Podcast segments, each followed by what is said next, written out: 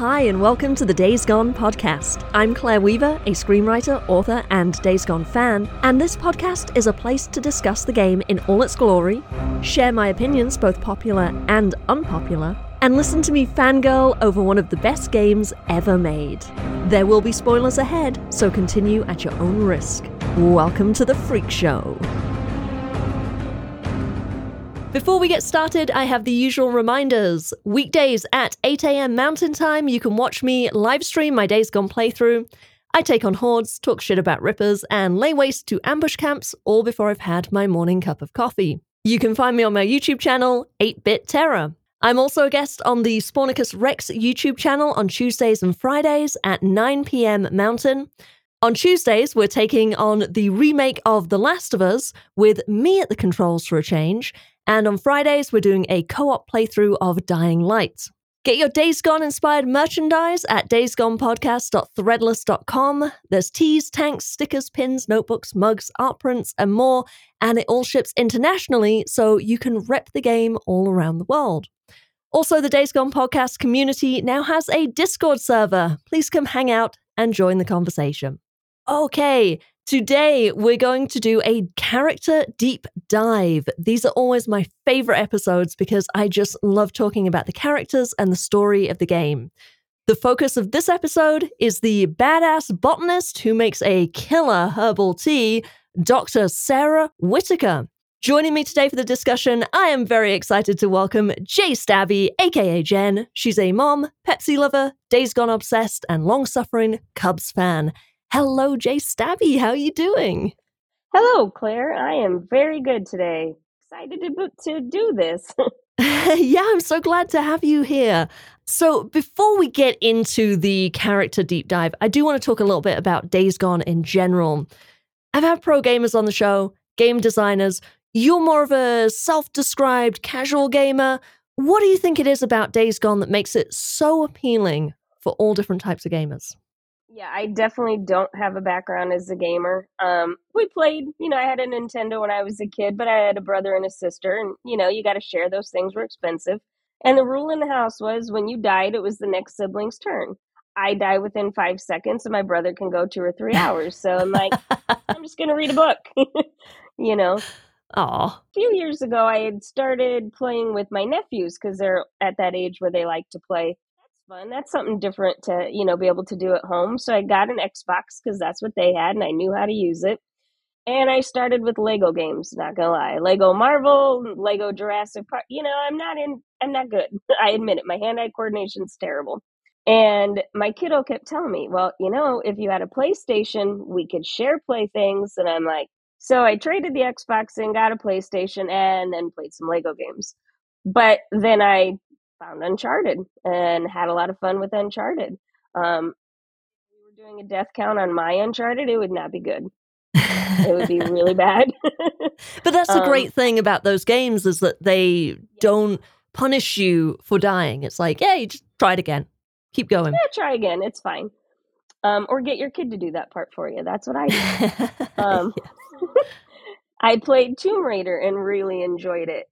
Um, right around pandemic time, and I was in a Marvel Discord. Um, and everybody was talking about like the gaming they were doing to like stay sane when we were all, you know, on lockdown. And everybody was talking about, I believe it was Animal Crossing at the time. Oh, yeah, Nintendo. Animal Crossing. Mm-hmm. Yeah, where you share the plants or whatever. And I'm like, eh, I don't even have a Nintendo. That doesn't sound fun. And hidden in these little comments was a guy that's like, I'm playing Days Gone when you play Days Gone, you get to be a badass biker and you kill these things that are like zombies. And, you know, you ride around on this motorcycle all day and it's kick ass and blah, blah, blah. And I thought, hmm. So I went and I looked it up and I'm like, well, that sounds cool. I'm a really bad Lego driver, but I mean, it can't be that bad to ride a motorcycle, right? If I suck, I'll walk everywhere. Um, and then it sat on my shelf as things do. And I played, I think, Uncharted again. I'm like, I'm bored. So I put in Days Gone in February, and I'm not sure I have not played it since then. There's something, number one, it's the storyline. Mm-hmm. I'm a book reader. If I'm not playing Days Gone, if I'm not quite obsessed yet, I can read a book a day. So the story really called to me. But the big thing for Days Gone is Uh, you know, I know you talk about it. Rex talks about it. Everybody can play the way they want to. There's there's Yeah. so much there that allows you. You can be stealthy. You can sit in a bush for six hours. Um, you can go in like Borislav, guns blazing. You know, however you want to do it, you're fine. I will never be Borislav. no, Um, none of us ever will. There's only one Boris. No, No, none of us can come close to him. no, no. I don't even try. Um, I could try, and then I would die a lot. Right. Um, I have tried and I died a lot. yep. Okay, so we've all seen subreddits that are awful, where people just like to fight and be rude and stupid. Hmm And when I first started the game, I'm very much super adventurous, especially with something new. So when the game said go find bandages for Boozer, I went and found bandages for Boozer. and it says to take on that very first ambush camp. And I did that with this shitty nine millimeter, and it was awful. But and then I'm like, but I need this story. This story already is so good. If I keep having to replay things and hear one piece of dialogue 50 times, I'm not going to give it a chance. I'm going to get bored. hmm So, as one does, um, I looked a couple things up and then it takes you to Reddit. And I was real nervous because sometimes Reddit is rude, but I thought, oh, this subreddit's pretty nice. And here's this guy named Spornicus Rex who keeps answering my questions. He's really nice about it. And then I found the best early game start guide, right? hmm And the first thing it says is, we're going to go kill some hordes. And I said, oh, no, we're not. We're absolutely not. like, when I went near the death train horde, the game says run away, and I did that really well. Same, same. I, I'm like, I'm the sort of gamer. I'll follow the instruction when the game tells you Yeah. go do X. I'm like, okay, that's what the game wants me to do. On my second Yeah. playthrough, I'll do things a little differently. But the first playthrough, I follow as I'm told. So when it says, Yes. "Ooh, hordes are scary. You should run away from them," I'm Run like, okay, yes, sir, I'll run away. Works. That works for me because I saw that death train horde following me, and I was like, oh, oh no. No, no, no, no, no. Um, but you know, you he shows why you want that gun. That gun's great, and I'm like, I'm a really bad shot. I think we better get this gun. So about that time, I had told my kid how good the game was, and I'm like, you got to share play with me and watch. So he took out the Shadow Lake horde with like one grenade, and I was feeling all cocky. And then I went back to the Death Train horde and like died forever. Um, the the the Spornicus Rex method there is not my method. It it did never work the way I throw a damn rock instead of a tractor in front of Oh, you know yeah. the gas tank. that that's not going to end well for me. Mhm. Um, but we got there in the end, and just you know being able to ask questions on a subreddit where people weren't rude, you know, um, like I want to take on some more hordes, or I want to do this. What do you, what kind of guns do you guys carry? Because I haven't really tried much yet. And people are like, oh, I do that, and th- so it gives you stuff that you can try. Find out what works right. for you. yeah, a lot so- of subreddits will be uh they'll say like, "Oh, how do you not know this? How are you why this is a dumb question." It's like, "Well, it's not though." Yeah. Everyone has questions. Right. Everyone has an a level at which they are at, Mhm. and that's to- like you are allowed to enjoy games if you're not an air quotes Yes. gamer. That's they're Exactly. designed for the average person. It's just because Yes. pro gamers, like people who have way too much time on their hands to play video Mhm. games and way too high an opinion of themselves when they get on Selves. subreddits, you know, Yes. it's like those people turn off people like you and I, more casual gamers or just more, you know, I'm just gaming for entertainment. I'm gaming to enjoy this. I Yeah. don't need to be the best at it. And I've said this before on the podcast there is no the best at Days Gone. Is Borislav the best because he can kill the Mount Bailey horde in 14 seconds? He's good, but does that make him the best? I don't know. Mhm. You know, is Spornicus Rex the best because he can do the Iron Butte Horde with no shots fired?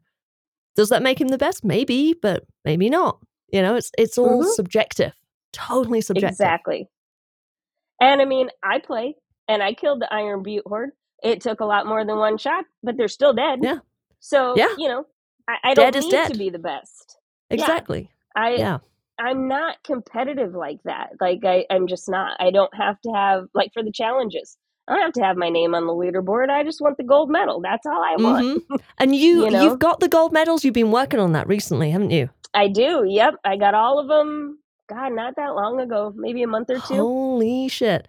Congratulations! a all lot of work. gold. All gold. Yep. And you've only been playing the game since February. February. hmm Damn. Damn. Yeah. Good It's- job. It's one of those, thank you.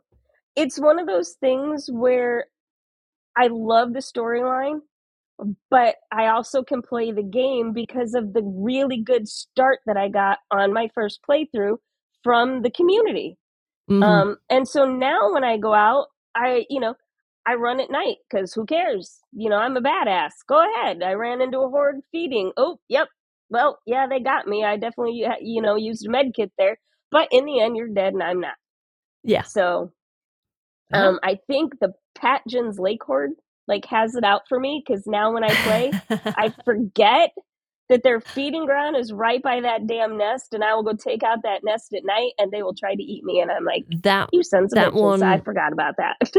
the, that one is hard to get up in that feeding ground. Really hard Yeah. to get. I try every time, and every time I'm schooled, hey, you should have listened to Past Claire. Past Claire was telling you, no, no, no, no, no. Mm, don't do that. You died the last time you tried this. Yep. And I'm like, no, it's good. I got it this. Ah, oh, no, shit, I'm dead. Mm, uh-huh. I usually die the first time because I forget. And like my eyesight's not the best, so I had to get a gaming chair so I can sit a little closer and like, oh wow, I don't die as much when I can actually see who's shooting at me. This is great. Um, Pro tip use your eyes to see who's shooting at you. yeah, make sure you can see. Oh, that's a bad guy behind that tree. Awesome. Oh wait, no, that one's just a tree. Um, but it's so dark up there Mhm. that like literally the first time that I did it at night and I went to take out that nest, I'm like, where in the hell are all these freakers coming from? So I got eaten several times. I'm like, uh uh So I waited till the daytime and I drove back up there. I'm like, you dumbass. There's a feeding ground literally right there. So Mhm. yeah, now we know it's there though. So Yeah, it's you learn something every time, every playthrough. uh, you do. Every you generally learn it the hard way. yep. There is no easy way in Days Gone. right, right. That's why I love it so much because I can play it. I don't die 700 times and get frustrated. Um, there's some weird switch in my brain that says I should be good at games because I'm a grown ass adult. You know, I I feel like I should be better than I am. So it I can get frustrated, and when my kiddo share plays with me, um, she'll. T- you're getting a little grumpy, mom. Like you're right, I am. It's bedtime. I'm grounding myself the PlayStation. it's like when you're a kid and your, you know, your mom tells you stop sitting so close to the TV, you'll hurt your eyes, and time to turn off those video games. They'll they'll rot your brain. You've been playing the video game for hours, and now here you are sitting close to the TV playing video games for hours. for hours. Yep. Uh, so, what is your absolute favorite thing about the game? I know you said you really like the story, and obviously, you know, you love the the gameplay loop. But what's your if you could only pick one thing? What's your favorite? Um, taking out the hordes. I freaking love it. I reset them now. My kiddo actually shared play with me not too long ago. She wanted to see some of their survival too. And I drove past a horde at night in a feeding ground and I got off the bike and she's like, uh, what are you doing? I'm gonna go kill that horde. She's like, it's not daytime.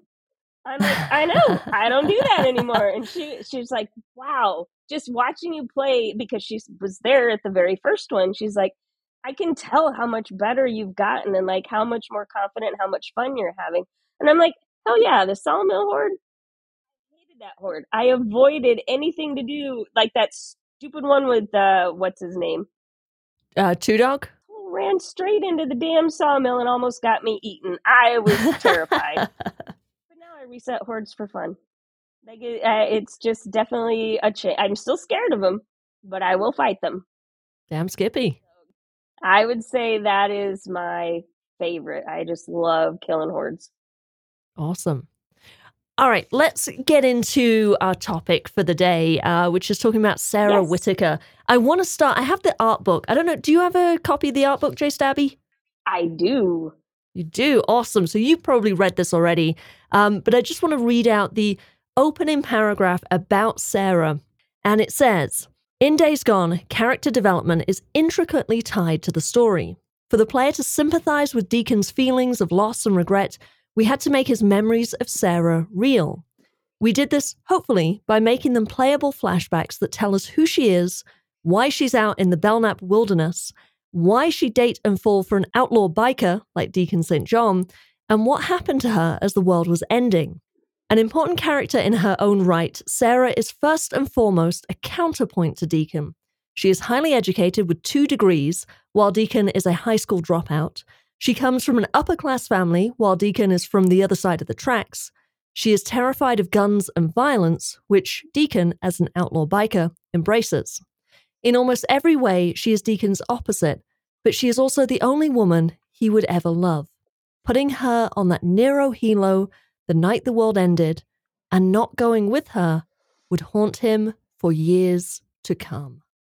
I think that beautifully encapsulates Yes. who she is and why she's part of the story. Because although she's an awesome character, this is fully Deacon's story, and every character Yes. in it is a reflection of the theme and is a way to challenge Deacon and progress his character arc. Yeah, you know, when you watch enough movies and TV and you read books, I mean, we're all very well aware of, you know, use this female character to do something bad to her so that the the man character can like grow Mhm. and and whatever. Very much like the fact that I don't feel like Days Gone went there at all. Mhm. Um, yep. Sarah is, I mean, he's obviously guilt ridden, of course, because he put her on the chopper. He left her when he promised her he never would. Um, but Sarah is very much her own person.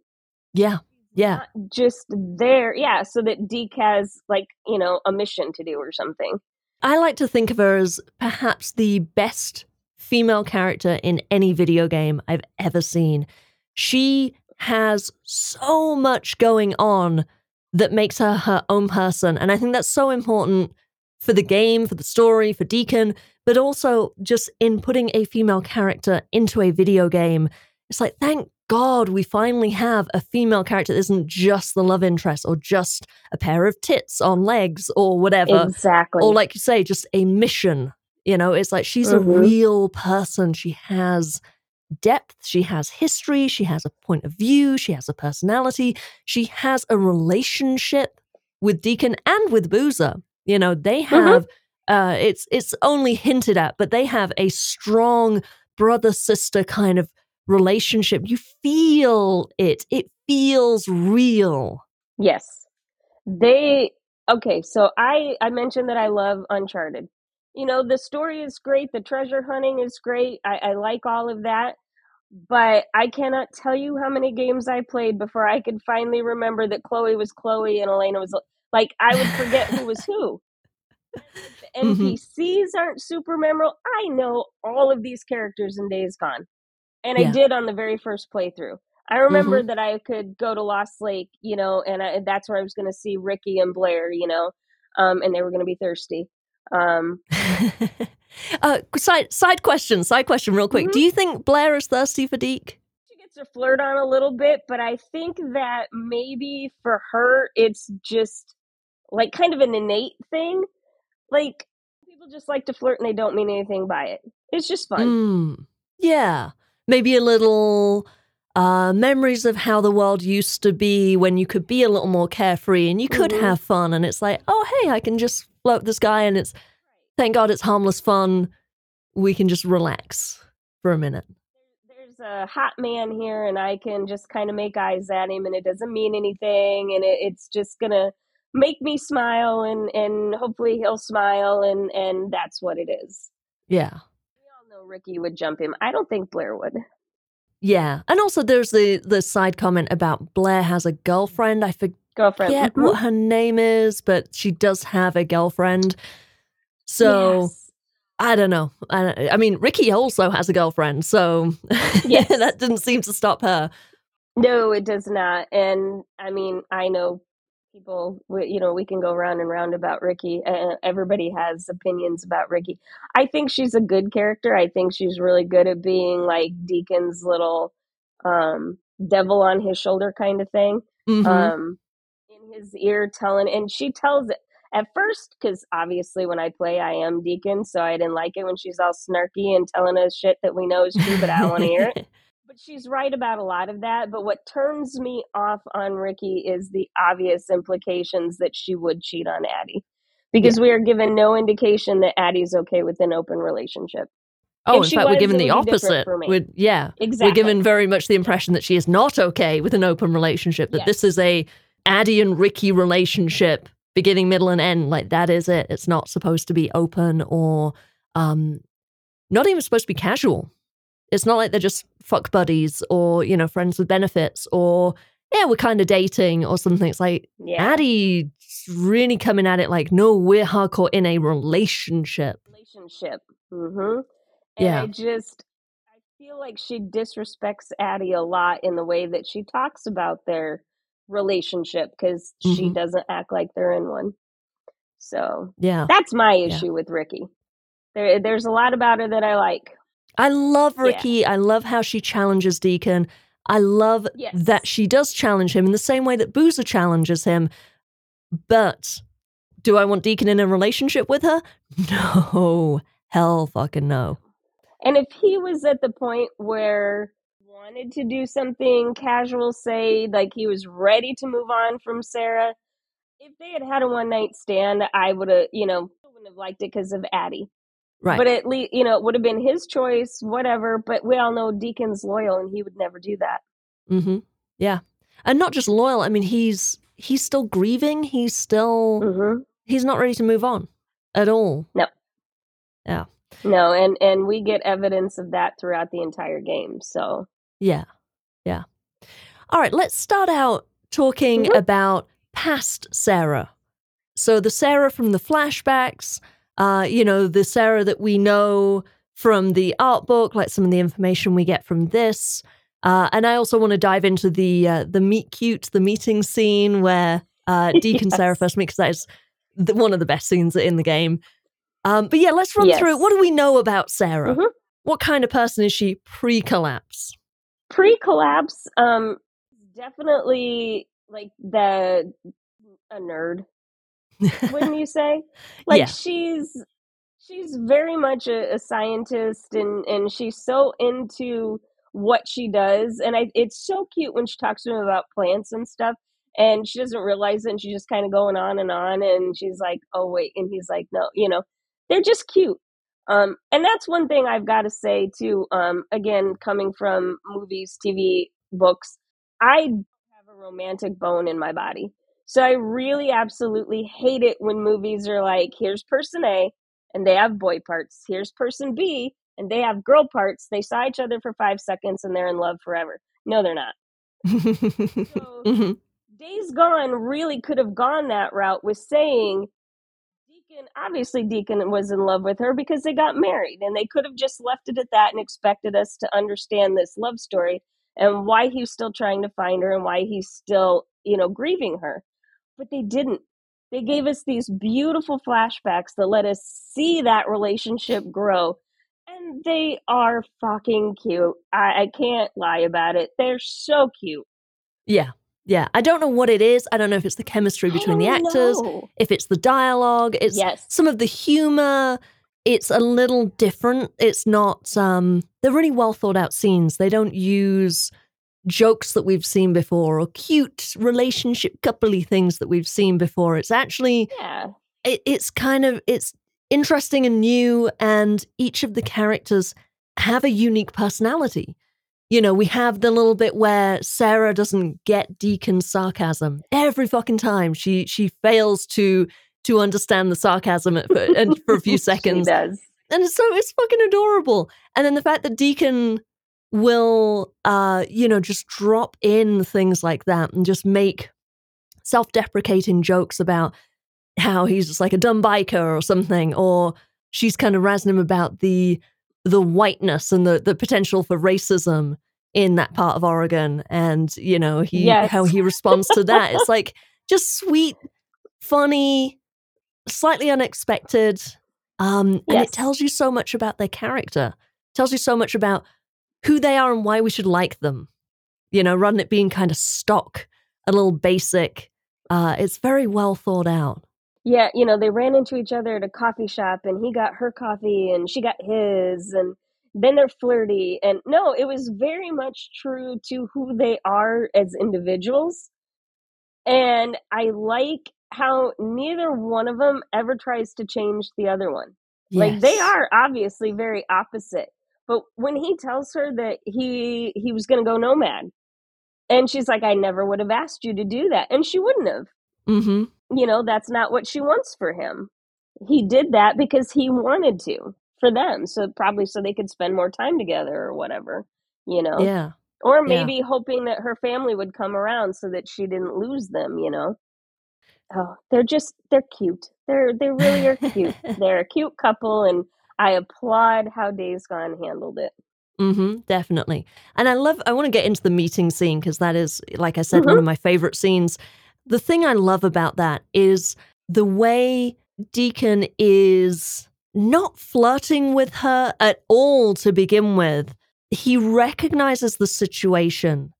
He recognizes here's a potentially vulnerable young woman, uh, you know, broken down the middle of fucking nowhere in this place that he knows are um, the, you know, the fucking guys in the pickup truck, you know, uh, what's his name? Cletus or whatever it is. Like, right. he knows those people are around he knows there are other MCs around or other members of his own motorcycle club. Like they could come by and, and potentially be a little more creepy or whatever. He knows right. how it is. He reads the situation and he doesn't, A, he doesn't hit on her, but he also, he disarms her with humor in a way it's not like he's stopping and saying, Hey, do you need help? You should get on my bike and come with me. I will totally help you and not kidnap you at all. You know, in a way that any woman would be like, no, thank you, dude. No, I don't trust you. I'm not getting on your bike. I'm not getting in your car. No. He actually disarms her in a, a really nice, sweet, funny way where he pretends that he's lost. He's lost. and of course, with Sarah being the one who doesn't pick up on that kind of humor, she thinks that he's actually lost and is looking for directions. And she falls for it and kind of gets a little annoyed. And it's it helps her drop her her barriers and and and everything and like when she realizes oh wait he is actually going to help me it's like he doesn't seem like a bad dude and that's a great way to start out that it's not oh hey sexy lady let me give you a ride and can i buy you some coffee sometime it's not that it's like he's just genuinely helping her and then he takes it he hears her have the conversation on the phone with the guy who's going to send the truck and he's like oh yeah you know she's she's pretty good boyfriend so it's cool. I'll just take her back right. and I'll wait with her or whatever. Turns out she doesn't have a boyfriend, but like he doesn't get all creepy and weird and like ask about it or anything. It's just so he is so good in that scene. I like that he he basically gives her control back. Like mm, I get that mm-hmm. this is a scary situation for you, so I'm going to pretend that I need the help and and we'll go from there and then if you decide that yeah you want me to help you i will absolutely do that but i'm not going to be like this you know knight in shining armor that tells you this is how we have to fix this mm-hmm yeah you're right he gives her the control and she is someone who's actually capable and confident and and competent and can make decisions and take that control and she's not portrayed as some you know helpless little damsel in distress it's foreshadowing of what she's going to become, even though right now she's very much a normal person, you know, but she is a capable person. She is smart. She has, mm-hmm. you know, a strong sense of self, uh, you know, because she talks about the things that she loves. And I believe it's in that scene she's even talking about what does she say? She, she tries to explain what research is or something like that. it's like she kind of gets a little carried away with like, trying yep. to explain herself. Um, but she's she's not someone who is shy, uh, and no. she's someone who can speak very eloquently about herself and the things that her, that interest her and the things that she has knowledge of, which you know is comes into play later when mm-hmm. she you know is in the militia and she's kind of uh, quite the voice of authority in some instances. It's a she's not that in the flashbacks, but we know it's possible and plausible that she can become that. The seeds are already there. Definitely. Yeah, she is not some sort of, you know, shrieking violet thing that um gonna need a big strong man to protect her. She no, she doesn't know how to use a gun, but that doesn't mean she's helpless. You know, it doesn't mm-hmm. mean that she's, you know, that airheaded dumb blonde uh, stereotype that we see so often. She has a brain and she's very, like, when you get her going on a subject that she's knowledgeable about, she can just talk. yeah. So I get why Deacon loves Sarah because she's mm-hmm. awesome. Uh, but why does she love him? Why does she see this, you know, sarcastic, wisecracking biker? And what mm-hmm. what's it's almost like what is in it for her? why do you think they connect so well? I think as as the story really goes on, you see that kind of chivalry a bit with Deacon, but it's not like over the top. It's not a possessive you're mine, little lady, and and and I'm going to take care of everything. He doesn't treat her like that. And again, kind of going back to what I just said a second ago, she's a beautiful blonde woman. How many people have ever looked at her and seen her for her brain? Probably mm. not many. Mm-hmm. You know, um, blondes are again. We've got that stereotype where they're empty-headed and they, you know, they're they're worried about shopping and their figure and and finding a man. He doesn't treat her like that. He treats her like a person in her own right. Yeah, but he also doesn't put her on a pedestal. He respects her. I mean, he would do fucking anything for her. We know that. He loves yes. her, but he doesn't coddle her or uh, like you say, he's not a, a, knight in shining armor. He's not like trying to white knight her and, and protect her from the world and all that. He he lets her be herself and supports her and loves her and sees her for what she is. What she and is. I think that's yes. that's maybe what it is that he just he sees her and she likes to be seen by him. She likes the way he sees her. She likes that he understands her and he's not trying to change her or not um, misunderstanding her and applying you know personality types onto her that aren't really there. You know, he's not like, oh, you're blonde, therefore you're dumb. It's like, no, he sees mm-hmm. that she's mm-hmm. smart and he respects that and he likes that and he doesn't need to change that. And I think that's one of the really cute things about that meeting scene, too, is that in the end, he's basically getting his ass kicked and she stops it. And uh-huh. how many, you know, quote unquote manly men do you know who would have just brushed that off and been like, you know, I get I can see you're scared because you touched the gun. Let's let's you know let me help you instead of like oh you know this can't happen and they're trying to like reassert their dominance because they feel like the little lady took it away from him. He doesn't mm-hmm. act like that. Yeah, you know he's an asshole about a lot of stuff with other people, but he's never like that with her. Deacon does have a strong sense of self as well. You know, he is comfortable with who he is um, and I think the two of them work to work well together because of that, because they they are both comfortable and they are opposite, but they're not contrary to each other.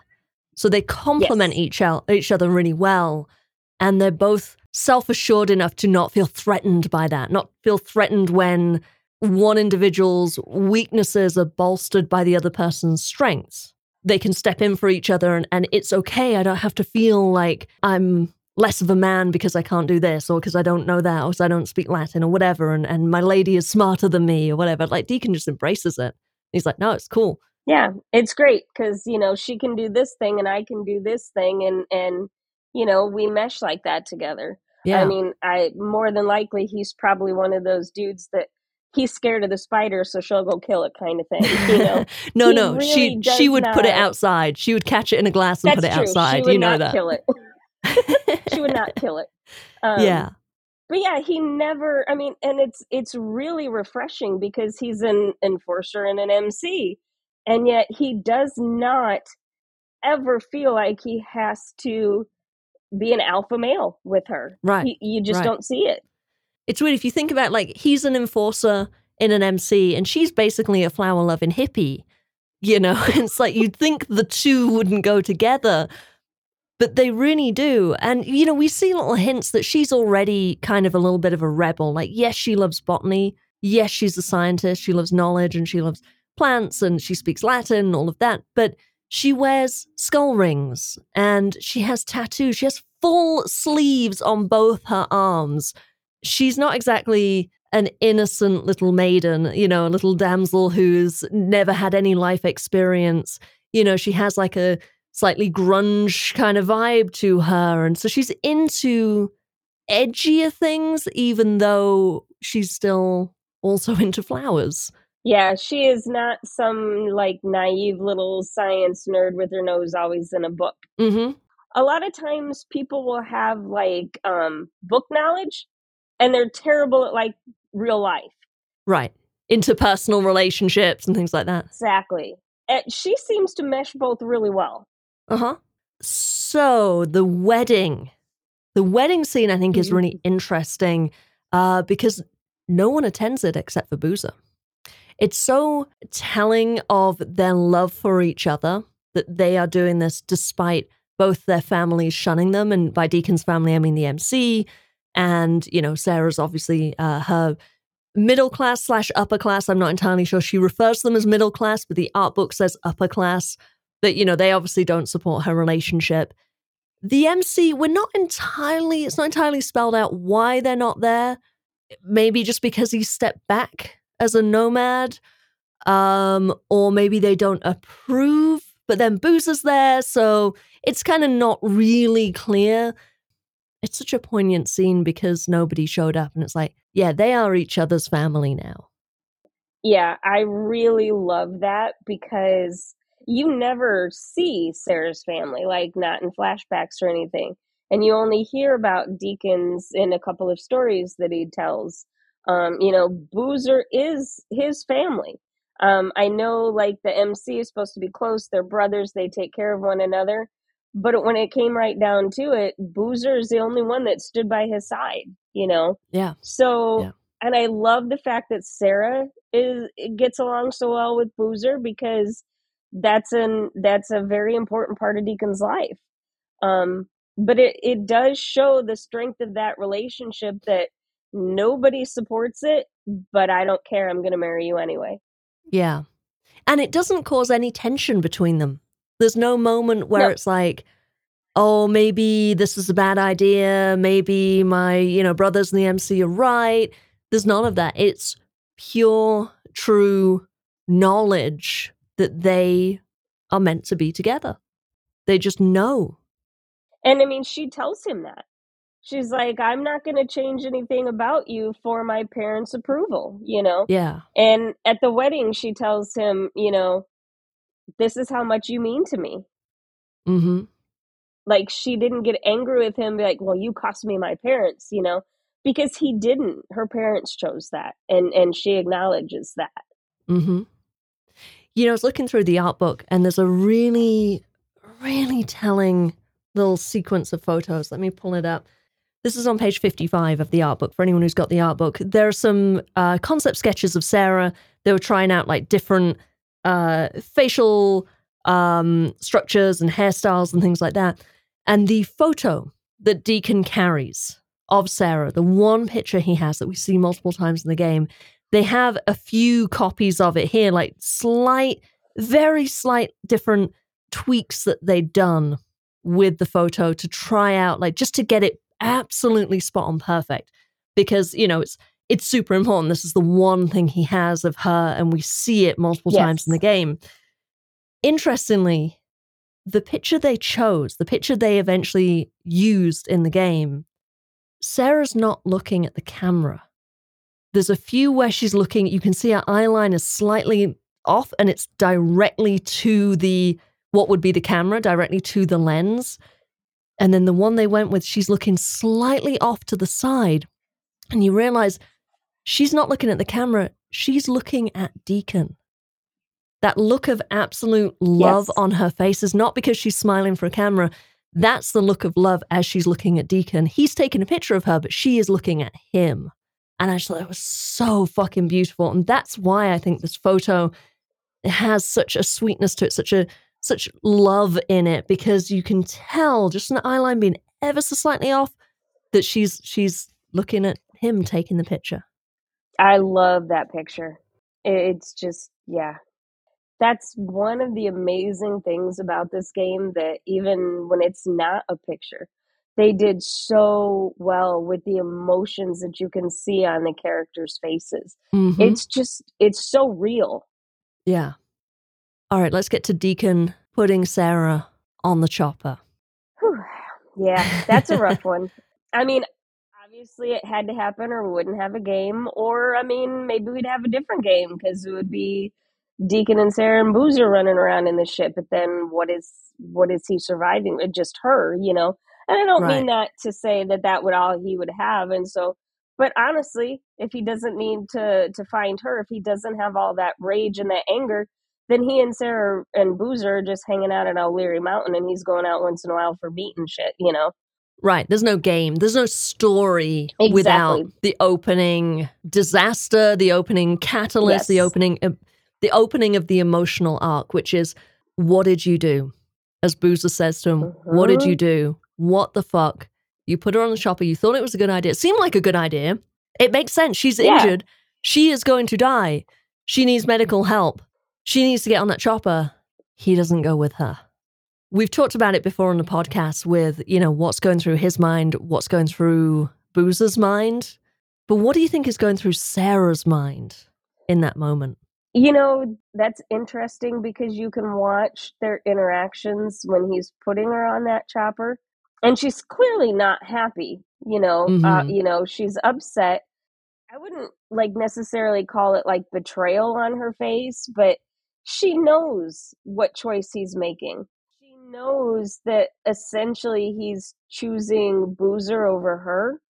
But I think it's really telling of the bond that she has with Boozer that she doesn't blame Boozer. It, Right. you know, it's not his fault that he got injured. It's not his fault that Deacon won't get on the chopper. He's not leaving Boozer behind because he's afraid Boozer will die. If mm-hmm. he puts Sarah on this chopper, this Nero person is going to take her to a hospital and she will be safe. She's not going to be out with these freaks that we're seeing. They're going to take her to a facility, you know, whatever camps or things that they've seen that may have been set up at this point. But he believes he's putting her on the chopper to keep her safe. And I think in her mind, she understands him enough that she realizes that, that that's what he, she may not see it that way, but she understands how he thinks Mhm. and she knows she's if she tries to change his mind he's going to feel guilty that he left boozer behind And obviously, she has a strong bond with Boozer, so she doesn't want to leave Boozer Mhm. behind. She doesn't No. want Boozer to be in danger. And of course, at this point, they don't know what's going to happen. They don't No. know that the world, I mean, they obviously have a, an inkling that the world is falling apart, but they don't know for sure Yeah. that this is the last time you'll ever get on a helicopter. The helicopters aren't going to exist anymore in like They're a week or two. Or, you know, hospitals aren't going to exist. You're going to a MASH unit at basically a refugee camp Mhm. those aren't going to exist soon because they're all going to get overrun. They have no idea. So no clue it makes sense. you know and there's no way for them to when you're in something that which we've learned you know kind of in the pandemic is you feel like it's happening to other people well in their case they are the other people and they Mhm. they don't have any way of knowing that she's not going to be safe and she's going to get sent to like what six different camps and they're all going to get overrun it's it's more widespread than they believe and so i think too maybe for her because like i said i don't i don't really see betrayal on her face i i see more resignation because she knows how he is and his loyalty and and you know he's not going to leave a friend behind yeah. and I suppose too for her, if if she obviously had known what all was going to occur afterwards, she might feel differently. But in that moment, she probably thinks that this is a safe choice too. They're Yeah. going to get her to a hospital. They're going to get her help, and then Deacon and Boozer are going to ride up, and the three of them are going to weather this together. yeah, I think if anything, the look on her face is perhaps fear for Deacon and Boozer of like, oh God, I feel safe, thank you, but like, are you going to be okay? Yeah, they're riding into the shit, and Boozer's injured. But as far as she's aware, she's going to get medical treatment, and you know, hospital that's safe. That they take care of people there.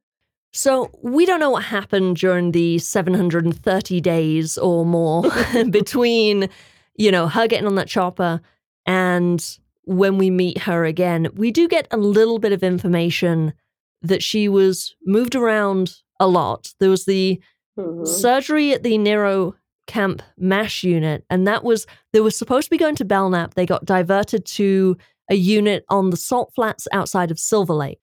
She had surgery, she made a full recovery. She was then moved to another camp on the outskirts of Chemult. Now, I think this might be the one at the community college. It makes sense that that's the one uh, where you go to find Weaver's MP3 player. And I'm wondering, there's a chance that she could have been there at the same time as Weaver. It would make sense.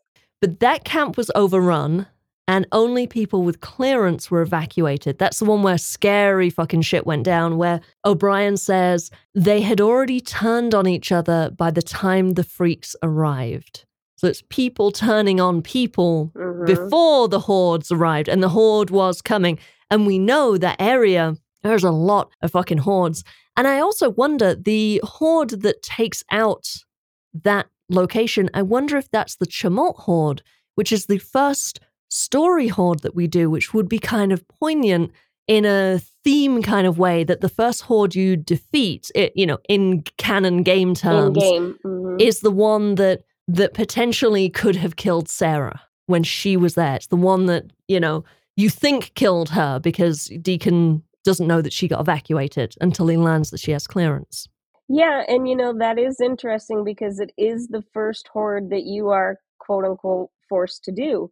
All the other hordes in the game are optional. You know, it's just that one and Iron Butte and the sawmill. But this is the first one that you have to take care of, and yeah, that that would be. In, he's kind of getting revenge for her without even knowing that he's doing it. Mm-hmm. Yeah. So after she was evacuated, she sent, was sent to a different site east of Fort Rock. And that site was the one that was attacked by the militia. So she was forced to join or she willingly joined. We do know that she was out with a recon team. There's some mention of that. So I don't know.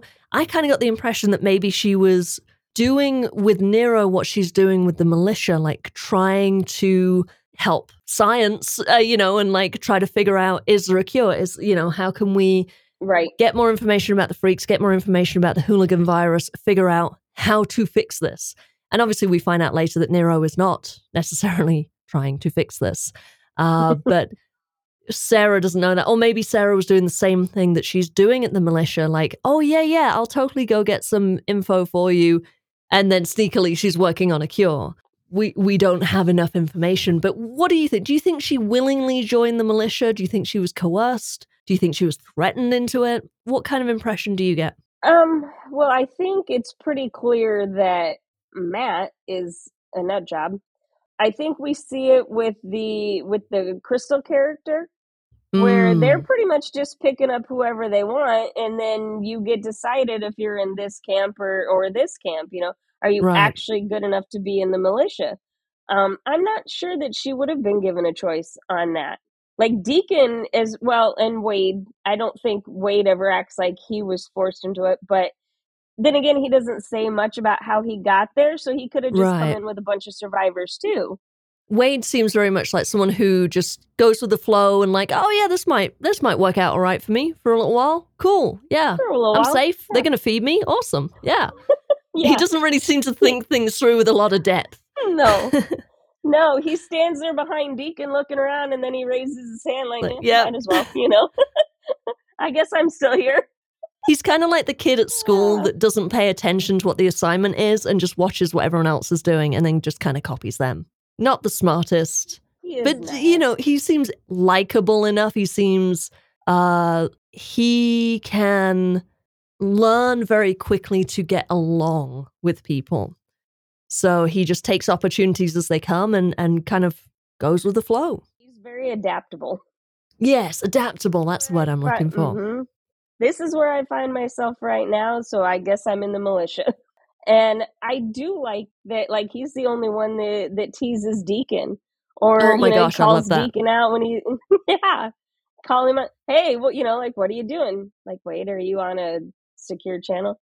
Oh shit, you know, Yeah. he's just, you know, he's learning and and like he's already taken to Deacon, and we're gonna tease him about his name and and, and that pretty woman he was looking for, and I I know people have a. Pro- I enjoy Wade as a character.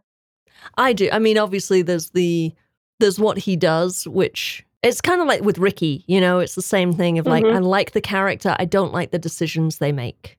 Yes. Um, and I think too, and not to generalize too much, but if you've never had an addiction or been around people who do have one, it's easy to say, well, he's nothing but a fuckwit and he never should have done that, and I don't have any sympathy for him. It's easy to say that if you don't have that, you know, ad- addiction is an illness.